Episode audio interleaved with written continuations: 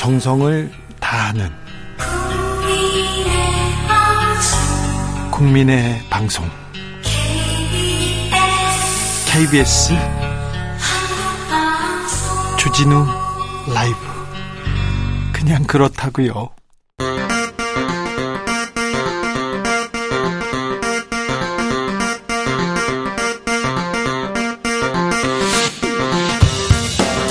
주진우 라이브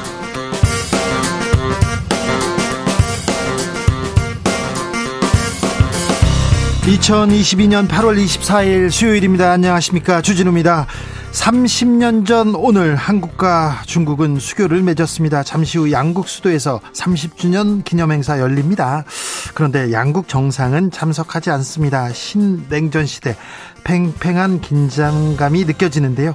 썩 좋은 상황은 아닙니다. 한중 젊은 세대들 반한 감정, 반중 감정 깊어지고 있다는 분석 이어지는데요.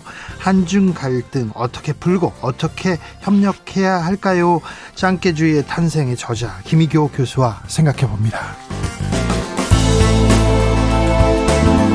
형제 복지원 사건 기억하십니까? 불황인을 선도한다는 명목으로 불법 감금과 강제노역, 구타, 암매장 등 끔찍한 일들을 자행했다 탈출, 탈출한 사람들 증언했는데요. 35년 만에 국가기관이 처음으로 인권 침해 사건임을 인정했습니다. 이 발표를 들은 생존 피해자 그간 꾹 참았던 눈물을 쏟아냈습니다. 주스에서 짚어보겠습니다. 대통령의 외부 일정 경호상 이유로 극도로 보완된 보완하는 보완 사항입니다. 그런데요, 김건희 여사 팬클럽 SNS에 사전 공개돼 가지고 또 논란이 일고 있습니다. 민주당에서 연일 김건희 여사 겨냥하고 있는데요. 어, 국정조사 추진했습니다. 하지만 한계가 있다면서 이른바 김건희 특검법까지 발의했는데요. 이슈 탁 티키타카에서 알아보겠습니다. 나비처럼 날아 벌처럼 쏜다. 여기는 주진우 라이브입니다.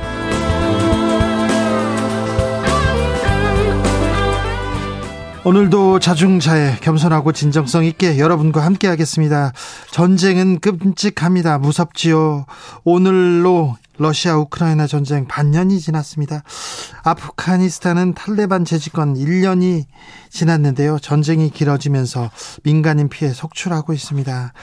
아, 빨리 평화가 와야 되는데 평화를 여러분께서도 빌어 주십시오. 한반도의 평화는 어떻습니까? 우리 일상의 평화는 어떻습니까? 가정의 평화 괜찮으시죠? 다들 괜찮으시죠? 부인이 무섭다. 집에 가기 좀 힘들다. 집 나왔다 이런 분들도 어, 평화를 일단 빌어야 됩니다. 네, 싸우면 안 됩니다. 자, 여러분의 평화와 소망을 담은 문자 받아보겠습니다. 평화를 빌어보겠습니다. 샵 9730 짧은 문자 50원, 긴 문자는 100원이고요. 콩으로 보내시면 무료입니다. 그럼 주진우 라이브 시작하겠습니다.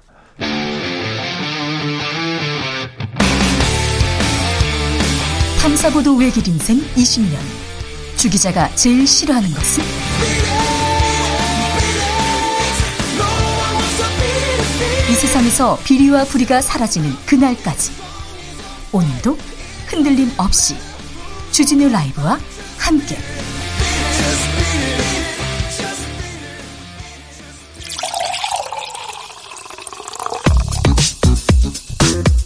진짜 중요한 뉴스만 쭉 뽑아냈습니다. 주스. 정상근 기자 어서 오세요. 안녕하십니까? 대통령 일정이 공개됐습니까? 네, 윤석열 대통령의 대회비 일정이 부인 김건희 여사의 팬클럽 건희사랑을 통해서 유출된 일이 벌어졌습니다. 어, 오늘 팬클럽 건희사랑 페이스북에 한 사용자가 어, 공지합니다. 윤석열 대통령 대구 서문시장 26일 12시 방문입니다. 어, 많은 참석 홍보 부탁드립니다. 라는 댓글을 올렸는데요.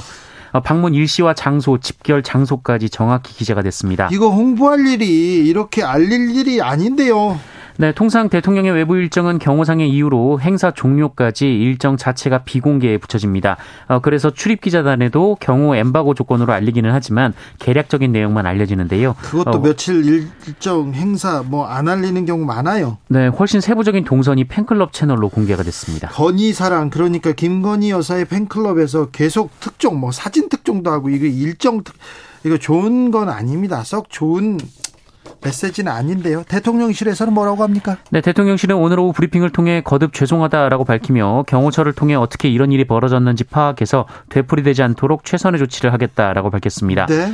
아, 대통령실은 대구시당에서 행사를 준비하면서 당원, 현역 의원, 보좌관 등 행사 참여를 원하는 많은 분의 의견을 수렴했는데 그 과정인 것으로 알고 있다라며 어, 일정이 아름아름 알려졌던 상황이라고 말했고요. 네. 이 특정 의도가 있다라기보다는 마음을 보태주려고 하다가 이런 일이 발생한 것 아닌가 라고 말했습니다.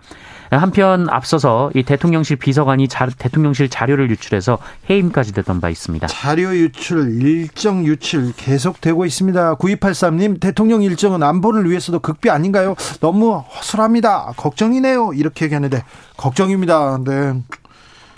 이거 대통령의 안전을 위협하는 일이 벌어질 수도 있으니 이런 일은 조금 좀 잘 해야 될 텐데 계속 유출 사고가 이어지네요.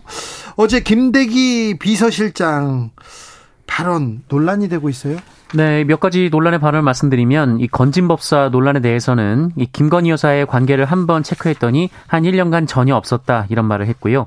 또 윤석열 정부의 검찰 출신 인사가 너무 많다라는 질문에 이 과거에는 고소형 캠코더 논란이 있었다라고 말했습니다. 또 과거 이렇게 얘기했네요.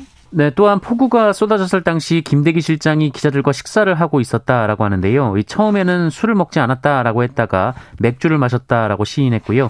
또 폭우를 예상하지 못했다라며 어, 결과만 두고 얘기하면 아무것도 못한다라고 말해 질타를 받았습니다. 아니 그때 일기예보가 있었는데. 아울러 국무총리가 폭우 당시 그 윤석열 대통령이 헬기로 이동하려 했다 이렇게 말을 한 바 있는데요. 어, 윤석열 대통령 자택 옥상에는 헬기가 앉지 못한다는 보도도 있었습니다. 어, 이에 김대기 실장은 비가 많이 오는데 헬기를 탈 수가 없다라고 말하기도 했습니다.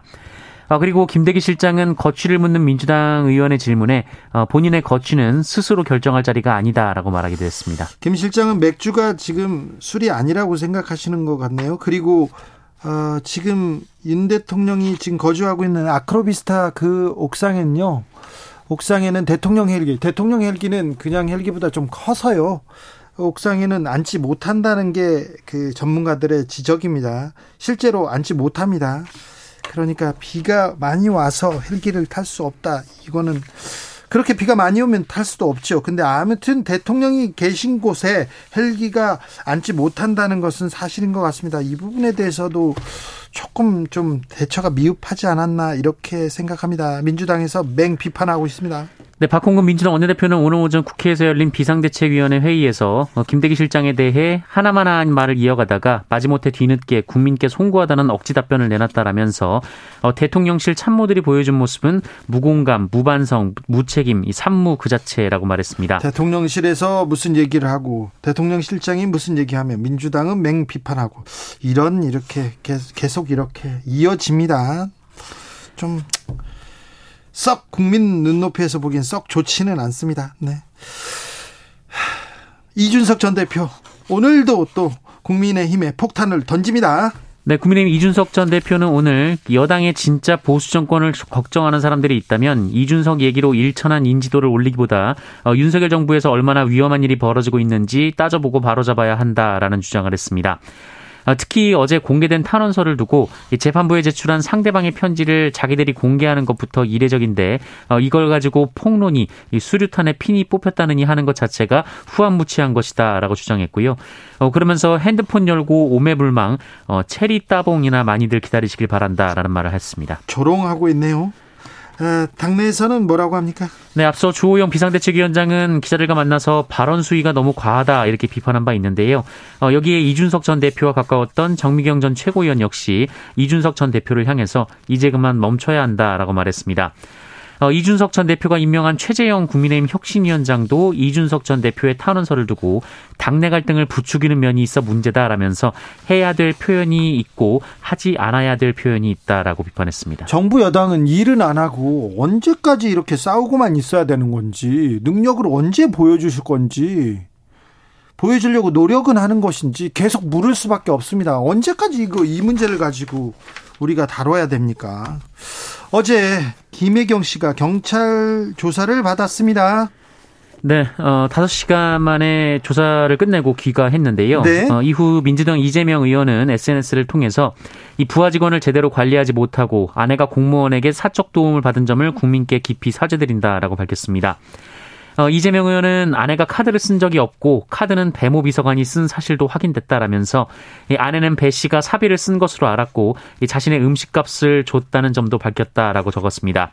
아울러 이 배 씨가 전달했다는 음식은 16건 180만 원이었다라고 한다면서 어, 이건 적은 돈이 아니고 불법 유용에 가담했다면 큰 잘못이라고 말했습니다. 큰 잘못이다. 그리고 사적 도움을 받 은 점 국민께 깊이 사죄드린다고 사과했습니다. 음, 당정이 구직 단, 단념 청년한테 지원금을 주기로 했어요. 다 주는 건가요? 네, 어, 내년도 예산안에 구직 의혹 고취 프로그램을 이수한 이 구직 단념, 천, 단념 청년에게 300만 원의 도약 준비금을 지급하고 또 저소득층 에너지 바우처를 50% 인상하는 내용 등을 어, 예산에 반영하기로 했습니다. 그러니까 자 구직을 단념한 사람한테 다 주는 게 아니라 자 구직 의혹 고치 프로그램 그러니까 구직하려고 노력하는 사람한테 주는 거네요. 네, 그렇습니다. 구직 활동을 단념한 청년들을 고용 시장으로 이끌어내려는 취지라고 하고요. 예. 어, 또한 청년들을 전세 사기 위험으로부터 보호하는 안전망을 확보하기 위해 이 청년들의 보증보험 가입비 월 6만 원을 지원하기로 했습니다. 아울러 장애인에 대해서는 장애인 고용 장려금을 인상하고 이 저소득 장애인에게는 월 5만 원의 교통비를 지급하는 예산을 신설하기로 했고요. 네. 또 고물가에 따른 지원 대책으로 저소득층 에너지 바우처를 50% 인상하고 이 농축 수산물 할인 쿠폰 지급 대상을 내년에 두배 이상 확대하기로 했습니다. 아울러 도심에 이 대심도 빗물 터널을 만들기 위한 설계비를 내년 예산에 포함시키기로 했습니다. 고물가의 생활고 아, 지금 호소하는 사람들 많습니다. 지금 복지의 금을 좀 넓혀야 되는데요. 돈 쓸 때가 많습니다. 아, 예산 많이 들어갈 것 같은데 재정 지출 걱정입니다. 네, 어, 그러나 추경호 부총리 겸 기획재정부 장관은 윤석열 정부의 첫 예산안의 가장 큰 특징은 확장 재정에서 건전 재정으로 전면 전환하는 것이다라고 말했습니다. 어, 재정 축소로 가겠다는 입장을 유지한 건데요. 어, 그렇다면 앞서 지원금을 확보하기 위해서는 다른 예산을 줄여야만 하는 상황입니다. 네. 이 권성동 국민의힘 원내대표는 대대적인 지출 구조 조정을 통해서 건전 재정 기조를 유지하면서도 민생을 돌보는 묘책을 마련할 시기라고 말했습니다. 김나경님께서 어떤 청년들이 어떻게 구직을 단념하게 됐는지 정부가 알까요? 지원금 이전에 청년들의 이야기부터 좀 정부가 많이 들어줬으면 좋겠습니다. 정치인들이 이런 얘기를 좀 가서 들어야 되는데 고충 어떠신지 지금 물가 올랐는데 어떠신지 왜 취업이 안 되는지 좀 가서 들어야 되는데 뭐 지금 뭐 체리 따봉으로 싸우고 있어. 총질하느라고 정신이 없어요. 언제까지 그렇게 싸우고 있을 건지 참 안타깝습니다. 검찰 수사권 조정안 시행령 이 부분에 대해서 이 부분 뭐 법무부에서 지금 어, 드라이브를 걸고 있습니다. 경찰이 반발하고 나섰습니다. 네, 경찰이 법무부에 직접 수사 개시 범위 확대 움직임에 공식 반대 의견을 냈다라고 합니다. 예. 아, 경찰청은 법무부에 이 검사의 수사 개시 범죄 범위에 관한 규정 개정안 검토 의견을 제출했는데요. 어, 여기서 법에서 삭제된 범죄를 시행령으로 다시 포함하는 것은 상위법과 충돌한다라며 무효라는 의견을 냈다고 합니다. 네. 어, 경찰은 법무부의 시행령이 검사의 수사 개시 범위를 축소하기 위해 개정된 검찰청법 취지에 맞지 않다라고 비판했고요. 이 하위 법령인 시행령으로 이 법에서 폐지한 대부분의 범죄를 수사 대상에 다시 포함하는 것은 법률의 위임 범위를 일탈한 위헌이고 위법이다라고 주장했습니다. 이 문제는 위헌인가, 이 문제가 위헌인가 이 부분은 계속해서 법적으로 논쟁이 될 것 같습니다. 왜 이렇게 일보다는 논쟁부터 시작하는지 왜 이렇게 정치력을 발휘하지는 못하는 건지 아 참 의문이 되는데요. 네. 계속 저희가 전해드려 보겠습니다. 검찰총장 후보자 청문회 언제 한다고요? 네, 윤석열 대통령은 어제 이원석 검찰총장 후보자 인사청문 요청, 요청안을 국회에 제출했습니다. 네. 어, 이에 따라 여야는 청문회 일정을 다음 달 5일, 어, 그러니까 다다음 주 월요일, 월요일로 잡았습니다. 다다음 주 월요일 날 후보자 청문회 하는 건요. 이원석 후보자 어떤 부분이 어, 가장 쟁점이 될지 우선 우선 사법농단 관련됐다 이렇게 의혹이 있는데 이 문제를 어떻게 푸는지 그리고 검찰 조직을 어떻게 이끌 건지 이 부분 정치적 중립, 아, 독립 이런 부분을 어떻게 지킬 건지 이 부분이 좀 중요한 것 같습니다. 검찰총장이 직접 정치권으로 지금 향해 버리고 그리고 그 다음에 어, 검사들이 검사가 법무장관으로 직행하는 이런 상황에서 어, 검찰의 중립성 어떻게 지킬 건지 좀 잘 지켜보고 따져보겠습니다. 형제 복지원 사건이 있습니다. 국가가 국가 폭력에 따른 인권 침해 사건이다 이렇게 규정했습니다. 네, 진실 화해를 위한 과거사정리위원회는 오늘 이 형제복지원 사건을 국가의 부당한 공권력 행사에 의한 중대한 인권 침해 사건이라고 결론 내렸습니다. 예. 형제복지원 사건이 세상에 알려진 지 35년 만에 국가기관이 처음으로 국가의 책임을 인정했습니다. 어, 진실화해인은 경찰 등 공권력이 적극적으로 개입하거나 방조하며 이 불특정 민간인을 적법 절차 없이 단속해서 형제복지원에 장기간 자의적으로 구금했다라면서 어, 그 상태에서 강제노동, 가혹행위, 성폭력, 사망, 실종 등 총체적인 인권 침해가 발생했다라고 밝혔습니다. 1975년부터 86년까지 아, 불황인을 수, 수용한다고 이렇게 이렇게 정부하고 계약을 맺은 거죠. 네, 부산시와 계약을 맺었습니다. 네. 어, 그 이후 무려 3만 8천여 명이 감금됐고요. 네. 어, 1984년에는 한 해에만 입소자가 4,300여 명에 달했습니다. 어, 한편 진실화해위는 1975년부터 1988년 사이에 이 형제복 지원 사망자가 기존에 알려졌던 552명보다 어, 105명이나 더 많다는 사실을 추가로 밝혀내기도 했습니다. 네. 어, 또한 당시 국가가 이 형제복지원의 실상을 알면서도 묵인하고 외면한 정황도 확인했는데요. 어, 당시 전두환 정권 보안사령부는 형제복지원의 보안사 요원을 몰래 투입해서 실상을 확인했음에도 불구하고 어떤 조치도 하지 않았다라고 합니다. 75년부터 86년까지 그러니까 박정희 정권 전두환 정권 때인데요. 불황인 누가 규정합니까? 지나가다가 그냥 불황인 하면 그냥 잡아갔어요. 법도 뭐 영장도 그런 거 필요도 없습니다. 그냥 가서 그냥 때리고 고문하고 성폭행하고 이게 뭔지. 근데 정부가 계속 묵인하고 외면이 아니라 그냥 방조했습니다. 방조했어요. 어, 뭐 정치적으로 음, 정치적으로 반대 반대 목소리를 내는 사람 불황아야 그리고 데리고 가고 이런 일이 형제 복지원 말고도 많은 곳에서 벌어졌습니다. 국가가 왜 존재해야 합니까? 1928님 형제복지원 사건 뉴스 보면 믿을 수가 없어요. 믿을 수가 현대에 일어날 수 있는 일인가요? 얘기합니다. 보성희님 우리 형도요. 형제복지원에 감금되었다 도망 나왔습니다. 이런 사람들이 많습니다. 국가의 존재 이유를 이거 망각한 국가 폭력. 박정희 전두환 때 네, 불황하야 이렇게 지적해서 그냥 끌고 가서 이렇게 사람을 때리고 죽이고 그랬던 일들이 있습니다. 네, 국가가 차근차근 따져가지고 뭘 어떻게 잘못했는지 사과하고 피해 회복을 위해서 노력하는 모습 보여야 됩니다. 국가의 존재 이유가 거기에 있습니다. 30대 엄마가 두 살 자폐아를 살해하고 극단적인 선택을 했습니다. 네, 어, 대구 달서경찰서는 어제 오후 9시 45분쯤 이 달서구의 한 아파트에서 30대 여성이 이 자폐증이 있는 두 살 아들의 목숨을 끊은 뒤 아파트 아래로 뛰어내렸다고 밝혔습니다. 어, 여성은 투신 20여 분 전 밖에 있던 남편에게 전화 통화로 아이가 많이 다쳤다라고 알렸다고 하는데요. 어, 남편의 신고를 받고 출동한 소방당국은 이 다발성 중증 외상 상태인 여성과 어, 심정지 상태인 아이를 발견하고 어, 각기 다른 대학병원으로 옮겼습니다. 일주일에 두 번, 세 번 이런 뉴스를 접하게 됩니다. 언제까지 이 가족에게 이 엄마한테 이 책임을 다 밀어두고 국가는 이렇게 뒷짐지고 있을 건지 장애 관련 프로그램이 있는데 이 부분 왜 이렇게 이 엄마한테는 잘 도움이 되지 못했는지 조금 따져봐야 됩니다. 사랑이 필요하고요. 복지가 필요한답니다. 복지의 사각지대 빨리빨리 메울 방법을 내놔야 되는데 언제까지 내부 총질만 하고 있을 건지 네, 언제까지 보건복지부 장관은 비워둘 것인지 그것도 다시 한번 묻습니다.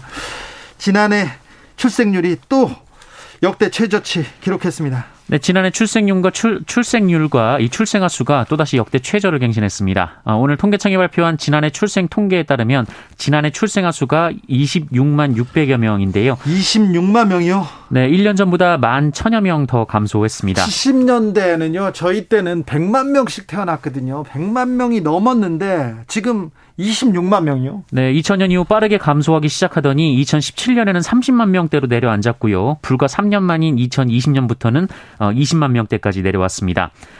어, 인구 1000명당 출생아 수도 5.1명에 그치면서 최저치를 기록했고요. 합계 출생률은 0.81명으로 전년 대비 0.03명 감소했습니다.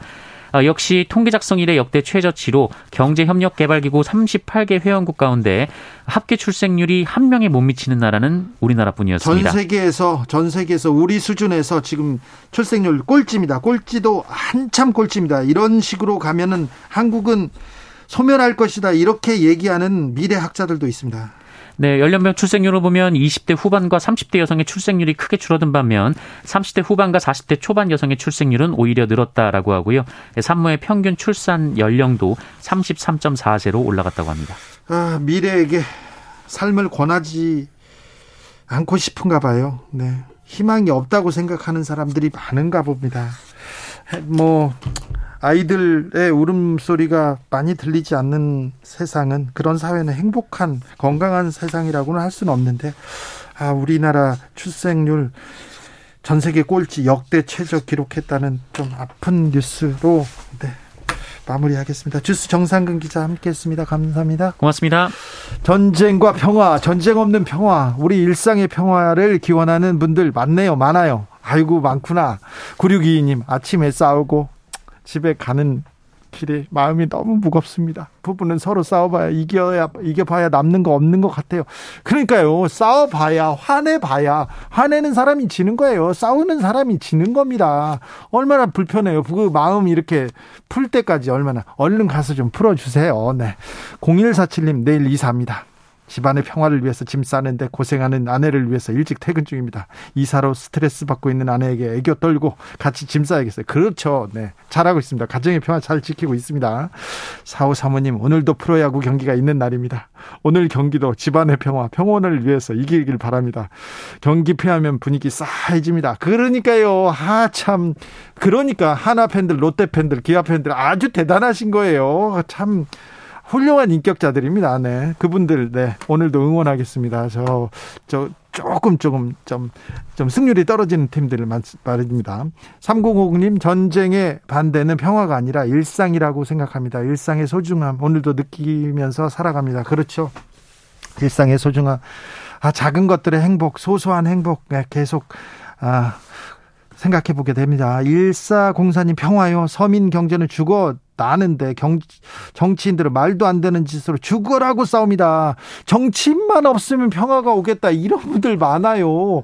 지금 서민 경제도 그렇고 사부리는 살기 좋겠는데 매일매일이 전쟁터인데 니네들 맨날 싸우냐. 왜 니네들이 전쟁을 해가지고 우리가 이렇게 고통받느냐 이렇게 생각하는 사람들 많습니다. 그런 사람들 잘 이렇게 그런 사람에서 선거 때 어떻게 하시려고 그래요? 선거 때만 잘하려고 선거 때만 국민 속으로 가겠다 이렇게 얘기하실 거죠? 네, 다 알아요. 네, 국민들이 다 지켜보고 있습니다. 교통정보센터 다녀오겠습니다. 이하영 씨.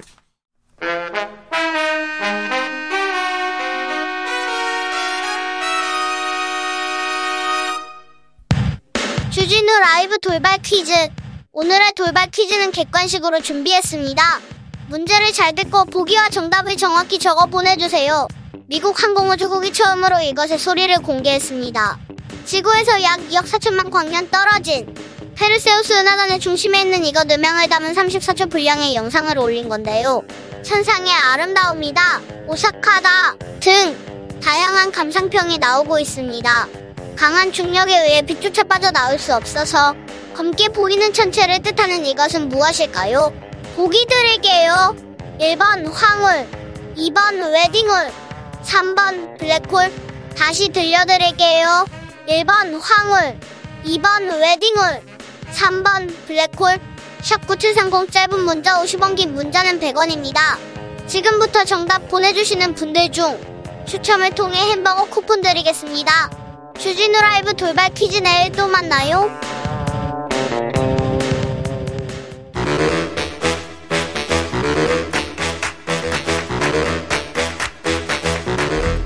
이것이 혁신이다. 여야를 내려놓고 관습을 떼버리고 혁신을 외쳐봅시다. 다시 만난 정치 공동 혁신 구역.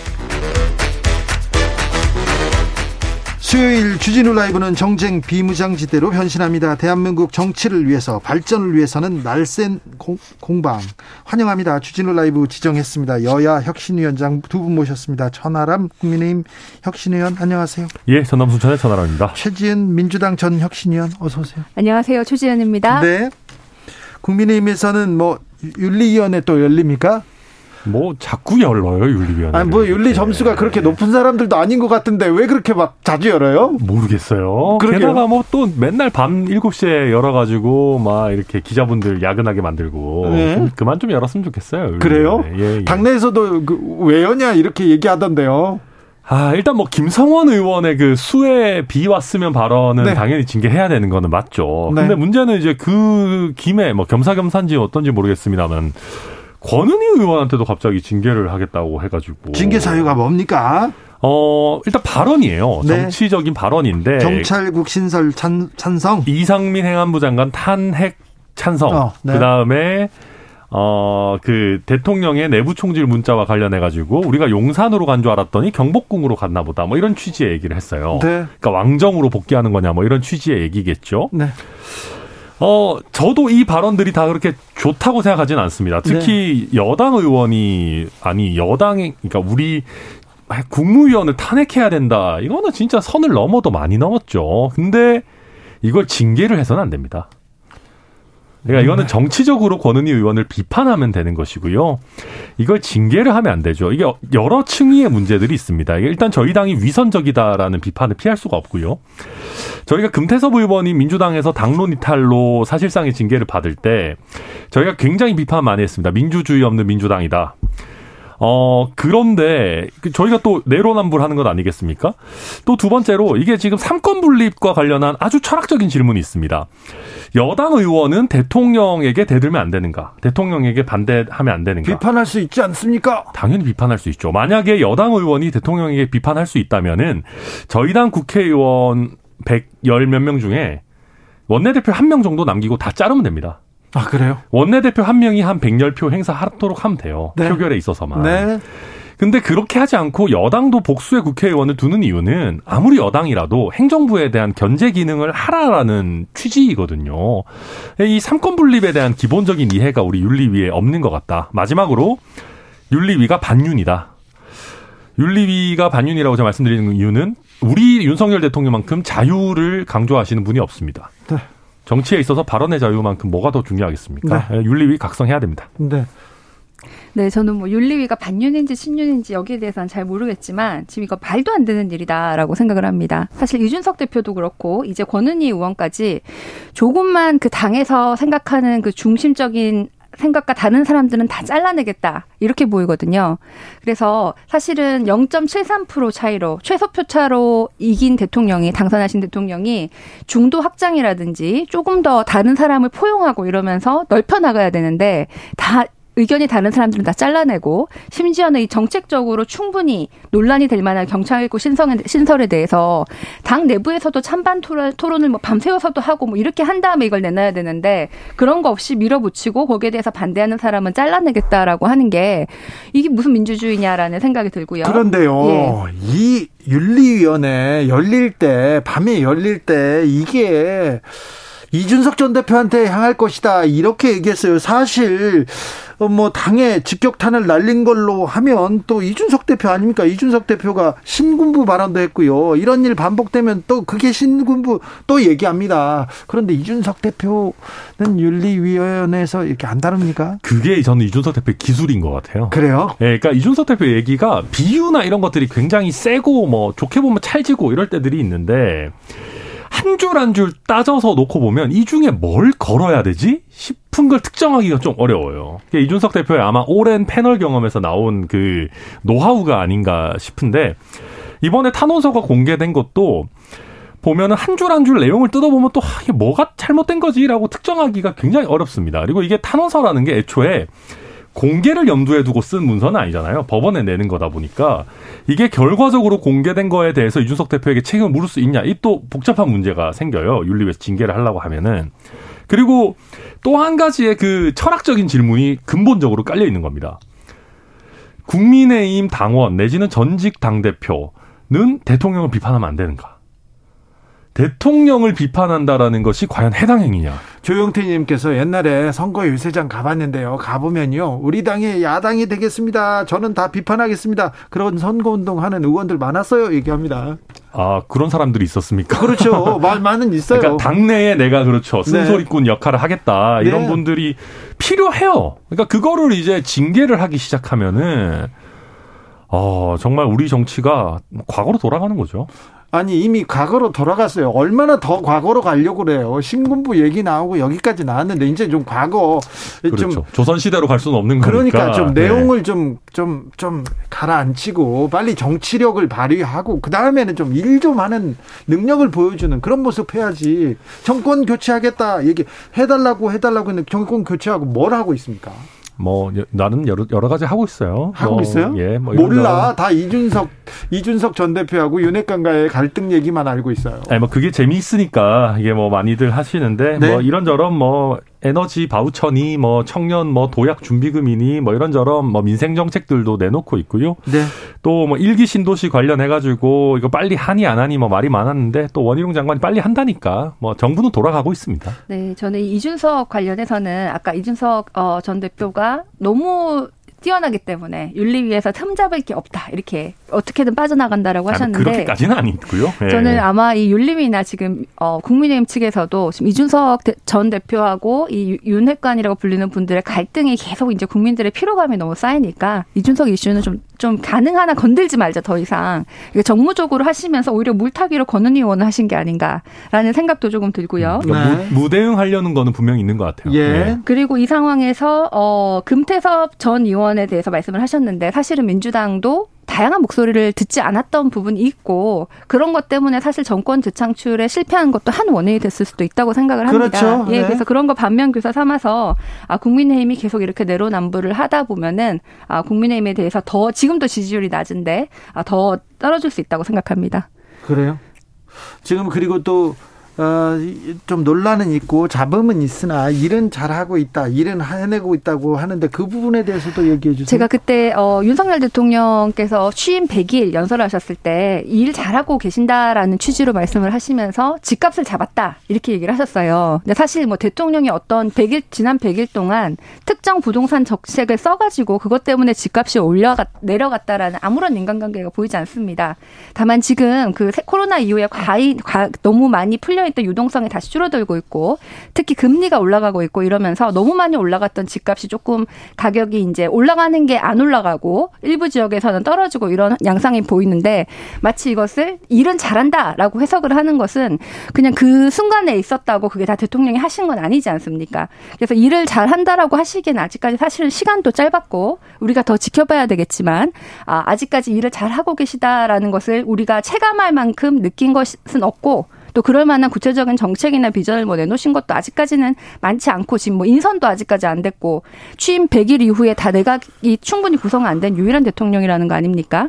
아, 이런 상황에서 일을 잘하고 있다는 거는 잘 하시기를 바라지만 아직까지 그렇게 직접 어, 여당에서 얘기를 할 것은 굉장히 겸손하지 못한 자세라고 생각합니다. 그러니까 뭐 저도 대통령께서 뭐 이거 저런 거 잘했다 뭐 이렇게 얘기할 필요는 크지는 않겠죠. 그런데 저는 부동산 정책 관련해서 뭐 문, 윤석열 정부가 한 게 아예 없다 이런 것도 좀 안 맞다고 생각해요. 그러니까 아, 물론 제일 큰 거는 금리 인상이겠죠. 이유가. 예, 예. 그렇지만은 부동산 정책과 관련해서 문재인 정부와 다르게 시장 질서를 교란시키는 뭐 이상한 정책 같은 건 안 하겠다라는 원칙을 천명한 것도 저는 부동산 시장에 나름대로 안정적인 기류를 줬다고 보고요.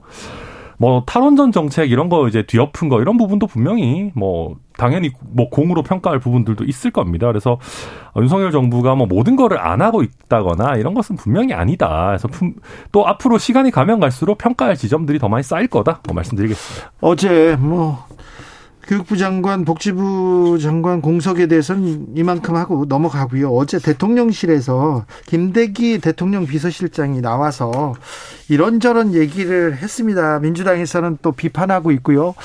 아, 김대기 실장의 얘기 어떻게 들으셨습니까? 뭐 저는 뭐 원래 대통령실은 공개 채용하지 않는다 뭐 이런 취지의 말씀을 하셨다고 들었는데 지금까지 역대 어느 대통령도 이렇게까지 검찰 출신이 그러니까 꼭 뭐 어느 대통령이든 자기 출신, 자기 측근이 아니면 같은 성향을 가진 사람이 이렇게 많이 분포한 적이 있었나라고 생각해 보면 없습니다. 그래서 검찰 출신이 뭐 심지어는 그 대통령실의 총무비서관 뭐 아니면 인사검증도 한동훈 장관 밑에 뭐 이 모든 게 너무 검찰에 어 들어가 있다 보니 금융 관련된 일을 하는 분도 검찰 출신이 하시고 뭐 이런 이런 것에 대해서 국민들이 보셨을 때는 아, 이거 좀 이상하다라고 충분히 생각할 수 있는 것이고요. 아, 그리고 지금 이 인사 전체에 여러 가지 문제가 있는데 옛날 대통령이 다 그랬다 이렇게 하는 거는 뭐 어떻게 보면 한편으로는 대통령을 좀 방어해 주시는 거지만 한편으로는 지금까지 우리 잘못한 거 없고 원래 했던 거니까 변하지 않고 앞으로 그대로 하겠다라는 의지로도 보일 수 있어서 굉장히 오만하다고 보입니다. 과거 정부도 다 그랬다 이런 얘기는 하셨어요? 아니 뭐 원래 이제 이 취지 자체는 대통령실이라는 게 그러니까 공개 채용보다는 보통 캠프가 거의 그대로 많이 옮겨옵니다. 그러니까 대선 뭐, 캠프가. 네, 네. 공을 세운 사람들 주변에서 또 이렇게 추천해서 가고 그렇죠. 하죠. 그렇기 때문에 이게 뭐 아주 새로운 것은 아니다. 다만 말씀하신 것처럼 그러니까 대통령께서 검찰 출신이기 때문에 검찰에서 손발을 맞춰본 뭐 운영 지원 과장 출신이라든지 이런 분들이 몇 분 같이 와서 일하는 거는 어찌 보면 자연스러운 일이라고 할 수도 있습니다. 그러니까 예를 들면 기존 정부에서도 아무래도 대통령과 관계가 있었던 특히 같이 손발을 맞춰본 분들은 오셨던 분들이 계시거든요. 그래서 그 자체 뭐 아주 그렇게 특수한 일은 아니고요. 그런데 네. 근데 지금 대통령실에서 무슨 인사만 나면 누구만 오면 계속 논란이 되지 음. 않습니까? 음. 이거는 윤석열 정부가 지금 밉보여서 그렇습니까? 아니면 논란이 될 만한 사람만 또 콕콕 찍어서 이렇게 등용하기 때문에 그렇습니까? 왜 그런 것 같아요? 언론 탓하면 안 됩니다. 그러니까 논란이 되는 거는 논란이 될 만한 이유가 있는 겁니다. 예. 네. 그래서 뭐 논란이 된 사람들 중에 아직 정리 안 된 사람들도 있는데 네. 저는 그런 부분들부터 사실은 과감하게 손을 좀 볼 필요가 있다고 생각합니다. 이렇게 천하람 어, 위원장님하고 방송을 하면은 이렇게 굉장히 합리적으로 말씀을 하시기 때문에 국민의힘 아, 네. 사람들이 네. 다 그렇진 않아요. 다 그렇진 않아서 네, 어, 굉장히 어떻게 한, 아니, 저도 뭐 비합리적일 때도 많아요. 한편으로는 네. 이제 반대를 하려고 하다가도 또 너무 합리적으로 말씀하셔서 어, 힘든 부분도 있습니다. 네. 아, 그런데 저는 이 인사에서 지금 굉장히 특이한 게 한동훈 법무부 장관 산하의 인사 검증 책임이 있다는 것이 굉장히 특이한데 지금까지 여러 문제 중에서 검증이 잘못됐다, 검증 부실 이런 게 있거든요. 네. 그런데 왜 아무도 책임지지 않고 그 검증하는 기능은 똑같이 검찰 밑에 있는 것인지 인사까지도 검찰이 해야 인사 검증을 왜 검찰이 해야 되는지 이런 것에 대해서는 아좀 의문을 가지고요. 저는 전반적으로 아, 인사에 대해서 너무 많은 문제가 지금 나와 있기 때문에 좀 큰 틀에서 지난번에 뭐 정책실도 보강하고 이런 것도 굉장히 좋은 행보라고 생각을 하는데 인사 검증 시스템과 아, 인사 추천하는 곳에서 다양성 이런 것도 좀 대통령께서 신경을 써주셨으면 좋겠습니다. 짧게만 이 팩트만 잡으면요, 인사정보관리단은 검찰 산하에 있는 것은 아닙니다. 법무부 산하에 있고 실제 관리 단장도 검찰 출신이 아니고요. 그러니까 여러 부처들이 파견 나와가지고 검증 업무를 하는 거고 대통령실의 인사와 관련해서 여러 논란이 있었던 건 맞지만 대통령실의 인사를 지금 현재 뭐 인사정보관리단이 모든 걸 다 총괄해서 정부적 판단까지 하는 건 아닙니다. 거기는 말 그대로 참고할 수 있는 기초 자료를 만들어 주는 것에 불과한 거거든요. 뭐 예를 들면 지난번에 공정거래위원장도 한 분 낙마하신 적 있었지만 네. 그분의 어떤 과거의 뭐 이런 발언 전력 같은 것도 다 조사가 됐었습니다. 예, 결국은 대통령실에서 이제 인사와 관련한 최종적인 정무적인 판단을 내리시는 분들 이 어떻게 보면 조금 더 민감성을 가지실 필요는 있다. 뭐 저는 그렇게 봅니다. 이준석 뉴스가 너무 많아요. 이런 지적은 계속되고 있습니다. 그런데요. 음, 1472님도 얘기하셨고요. 19778님, 정치인들 싸워도 놀아도 세비 주고 배가 따수니까 서민들 생각은 안중에도 없나 봐요. 얘기합니다. 신라면이 1년 만에 또 84원 오른답니다. 너구리 짜파게티는 더 많이 오른답니다. 거기다가 환율도 오르고 있습니다. 이거에 대해서 좀 어떻게 대응하고 있는지 여기에 대해서 어떻게 지금 준비하고 있는지 그런 내용을 들을 수가 없어요. 지금 환율이 뭐 10년간 최고라고 하더라고요. 1,340원 제가 오늘 아침에 봤을 때 그 정도였는데 지금 환율이 이렇게 올라가면은 외국에서 수입하는 원, 뭐, 뭐 원자재라든지 그런 것이 다 비싸지겠죠. 원자재가 비싸지는데 네. 아니 올리브유 오른다고 해서 그렇게 올리브유 이만큼 쓰고 손 손톱만큼 쓰면서 그렇게 또돈 또 원가는 많이 올립니다. 여기서 또. 그러니까 뭐 식당, 뭐 지금 새우깡도 오르고 다 오르고 있는데 이러면서 또 우리나라 물가도 좀 추석을 앞두고 지금 뭐 30만 원, 40만 원 들고 나가도 차례상을 못, 못 본다 이렇게 말씀하시더라고요. 새우깡 오르는 건 정말 화가 납니다. 네. 그런데 거기다가 또 어, 지금 미국 같은 경우에는 이미 금리를 올렸는데 한국보다 금리가 더 높으니까 한국 돈이 미국으로 빠져나가고 이러면서 오히려 환율은 더 올라가고 지금 이 우리는 금리를 더 올릴 수밖에 없고 그래서 고금리, 고환율, 고물가 이 삼고 현상이 계속될 거라고 보이고 아마 이제 좀 물가가 꺾이면은 내년 중반부터는 조금 안정이 될지 모르겠지만 그때까지는 이 현상이 좀 이어질 거라고 보이거든요. 그래서 특히 이제 연끌을 하셨던 분들이라든지 이제 이제 금리 때문에 가, 과한 어, 월급을 많은 그 월급을 뭐 이자로 납부하셔야 된다 되는 분들이라든지 또 소득이 이제 임금은 그대로 있는데 물가가 올라간 일반 국민들의 경우에는 이게 지금 굉장히 힘든 상황인데 그러니까요. 여기에 대해서 어떻게 하면은 좀 이런 분들을 지원해 주실 건지에 대해서 맞춤형 정책이 좀 필요하다고 생각합니다. 그래서 지금 말씀하신 뭐 정부가 최근에 말한 저소득 에너지 바우처 이런 것도 굉장히 좋은 것 같고 또 아, 청년에게 도약 준비금 이런 것도 굉장히 좋은 것 같은데 이 한두 개가 아니고 조금 더 많은 구체적으로 우리가 재정만큼은 지금은 재정 건전성을 얘기할 때가 아니라 재정을 좀 풀어서 힘드신 분들한테 도와드리고 통화 정책이 물가가 올라가고 금리가 올라갈 수밖에 없으니까 통화로는 물가를 잡되 재정으로는 취약계층을 좀 보호하는 아, 그런 정책이 있었으면 좋겠는데 아직까지 재정에 대한 대책은 뭐 옛날에 뭐 문재인 정부 때 너무 빚을 많이 내가지고 지금 뭐 빚을 좀 줄여야 된다든지 아니면 뭐 오히려 법인세를 낮춘다든지 이렇게 조금 다, 다른 방향으로도 조금 보이는 것 같아서 여기에 대해서는 정부가 좀 아, 명확한 아, 비전이라든지 구체적인 방안을 좀 제시해 주셨으면 하는 바람입니다. 큰 틀에서는요. 그러니까 물론 이제 그 물가와 관련한 이런 부분들은 거시경제 영역이기 때문에 이게 사실은 통화 정책 빼고 쓸 수 있는 카드가 그렇게 많지는 않습니다. 그러니까 말씀하신 것처럼 뭐 예를 들면 투자 실패하신 분들을 우리가 재정을 다 동원해가지고 다 구제해드리고 할 수는 없죠. 본인의 위험 부담 하에 이제 하는 것도 있을 거고 다만 그분들의 개인적인 위험이 사회화가 이제 사회적으로 큰 문제를 일으키고 과거에 이제 서브프라임 모기지 같은 어떤 어, 우리 경제의 펀더멘털을 건드리지 않도록 뭐 잘 관리는 해야 되겠습니다만은 어찌 됐든 저희 정부의 방침 자체는 어, 특히 이 경제 침, 경기 침체로 인해서 고통을 특히 많이 받는 저소득층을 두텁게 보호하자라는 입장이고 그런 의미에서도 이번에 뭐 추석을 앞두고 추석 장을 볼 수 있는 뭐 이런저런 어떤 바우처라든지 혜택이라든지 이런 것들을 좀 확대하겠다라는 것이고 근본적으로는 제가 봐도 이 경기 사이클이 한 번은 좀 지나가야 되지 않을까. 아, 정부로서도 나름대로 할 수 있는 거는 최대한 열심히 하고 있다. 뭐 말씀드리겠습니다. 하고 있는 게 좀 안 보여서요, 안 느껴져서요, 얘기합니다. 이정욱님 라면값 대부분 오르죠. 3829님 요즘 식당에서 만 원 넘는 한 끼 진짜 많아요. 음. 만원 가지고 먹을 수 있는 게 없어요. 자장면도 막 만 원 넘어가는데 아, 많아요. 그렇죠. 칼국수도 넘어가고요.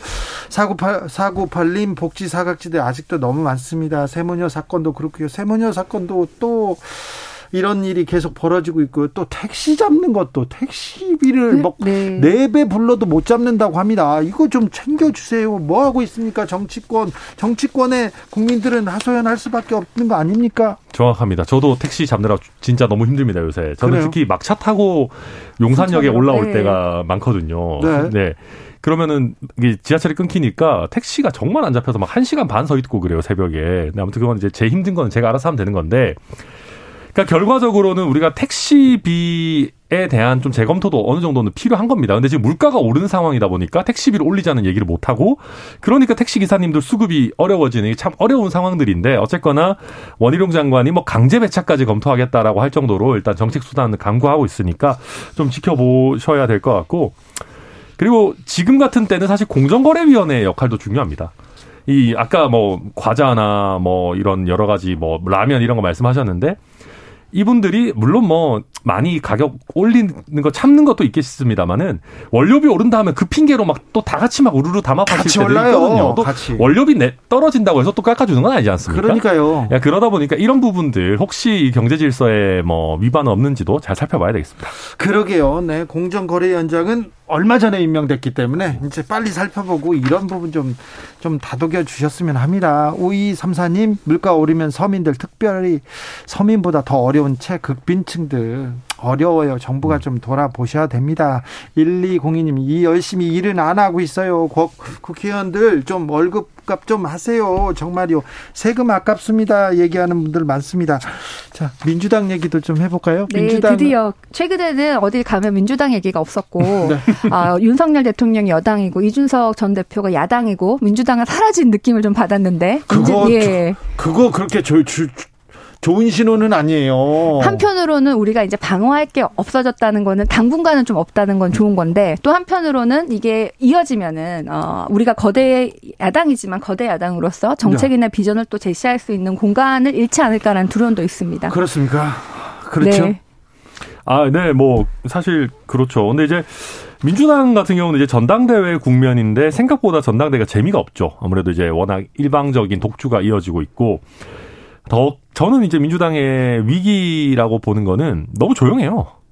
그러니까 저는 이준석 대표와의 이 윤석열 대통령과의 갈등이 물론 지금 당장은 굉장히 저도 피곤하고 힘들지만은 나름대로 이게 세대 교체가 되면서 겪는 갈등 것 같은 거라고 음. 생각합니다. 예를 들면은 이념이나 태도 면에서 저희 당의 6070 전통적 지지층과 2030 지지층은 굉장히 달라요.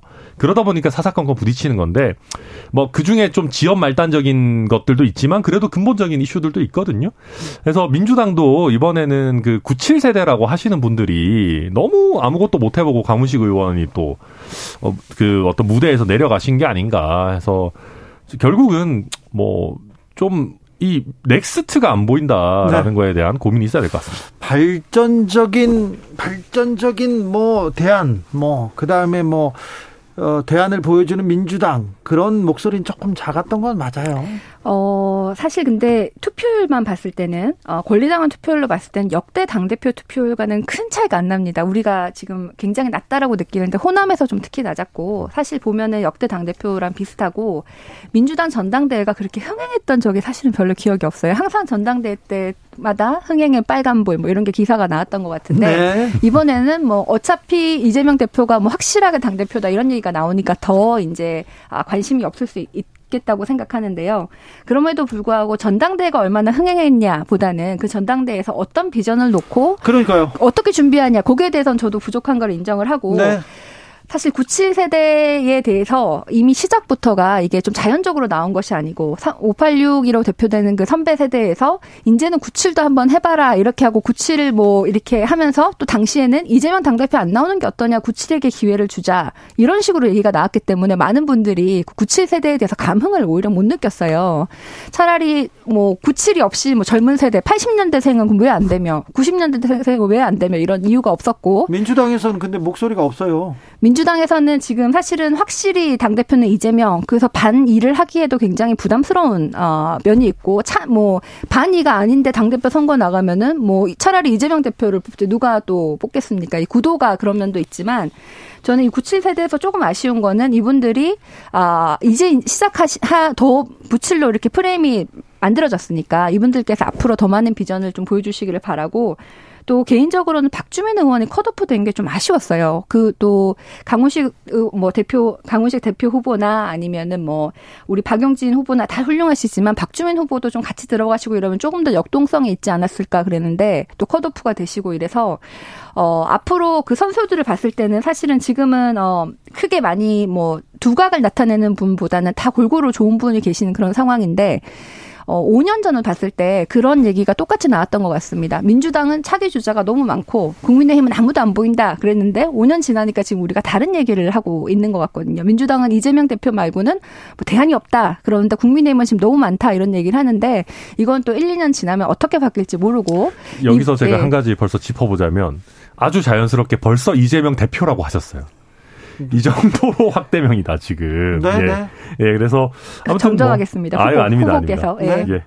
그렇죠. 어, 자 김건희 특별 특별법은 특검법은 이게 패스트 트랙을 검토하고 있습니까 민주당에서? 뭐 패스트 트랙은 뭐 일단 특검법을 하기로 했으니까요. 지금 사실 가장 이슈가 됐던 게 김 어 김혜경 여사가 썼던 법일 카드가 7만 8천 원이었네요. 거기에 대해서 이제 어 수사까지 하고 이렇게 하다 보니까 7만 8천 원이 답니까? 130 제가 이제 기사를 통해서 이해한 것은 130군데를 압수수색을 했지만은 나온 것은 하나도 없었고 7만 8천 원 외에도 뭐가 뭐 금액으로는 정확히 모르겠지만 지금 이렇게 소환 조사한 거는 7만 8천 원에 대한 건으로 소환 조사를 하는 것으로 알고 있습니다. 아, 그렇지는 않아요. 그거는 이제 이재명 의원께서 7만 8천 원이 사실상 문제되는 거다라고 하시는 거고 그 시, 실제로 저도 정확한 수치는 모르겠는데 한 16건 정도에 한 180만 원 정도 어 문제되고 있는 걸로 저는 알고 있고요. 네. 근데 그러니까 이제 김건희 여사 특별법 과 특검법 같은 거 이제 철험에서 주도해서 하고 계시는데 이런 게 이제 저희 당을 도와주시는 겁니다. 이게 양당이 못하기 경쟁한다라는 전형적인 모습인데 그러다 보니까 저희 당에서도 철험의 의원들만 응원하면서 이제 감나무에서 감 떨어지기를 기다리는 정치인들이 많은 거고요. 그러니까 김건희 여사에도 뭐 당연히 성력은 아니죠. 누구라도 잘못하면 처벌 받아야 됩니다. 근데 이게 살아있는 권력일 때 밝혀져서 도저히 수사를 못할 상태에 있었던 일이 아니에요.